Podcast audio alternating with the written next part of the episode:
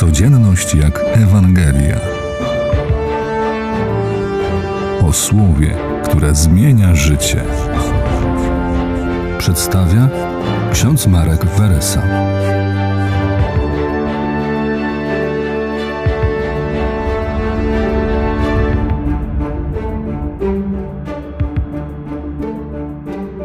To Jezus pierwszy przeszedł tę drogę pustyni, po to, aby dać nam nowe życie. Potrzebujemy w naszym życiu pustyni i nie trzeba wylatywać na gorącą Saharę czy podążać na naszą pustynię błędowską. Wielki Post jest czasem, gdzie mam zobaczyć to, co mnie zniewala, czym jestem kuszony. Trzy pokusy, wobec których staje Jezus, są symbolem wszelkich podszeptów, którymi nęci nas diabeł. Najgłębszym ich rdzeniem jest odrzucenie Boga, który obok tego wszystkiego, co w naszym życiu ukazuje się jako pierwszoplanowe, jawi się jako coś drugorzędnego, a nawet niepotrzebnego i przeszkadzającego. Z jakimi pokusami muszę się zmierzyć w swoim życiu? Chleba, potrzeba zaspokojenia głodu, jakże subtelna, bo bez niego nie da się żyć. Trzeba mieć na czynsz i kredyt, opłacić zajęcia pozaszkolne, kupić bilet miesięczny. Nie uciekniemy od materii.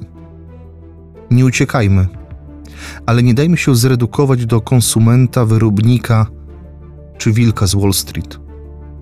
Władza? Kto z nas nie staje wobec tego, żeby nad kimś mieć jakąś władzę? Kolejna wojna toczy się o władzę.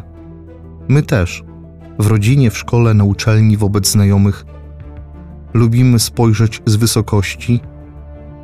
Albo kłaniam się Bogu, albo diabłu.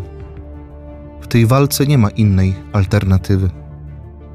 Trzecia pokusa to chęć sprawdzenia Boga. Chcemy przetestować Jego moc. Papież Benedykt XVI w kazaniu z Pętling mówił: to znaczy, nie naszą sprawą jest to, jaki będzie koniec historii.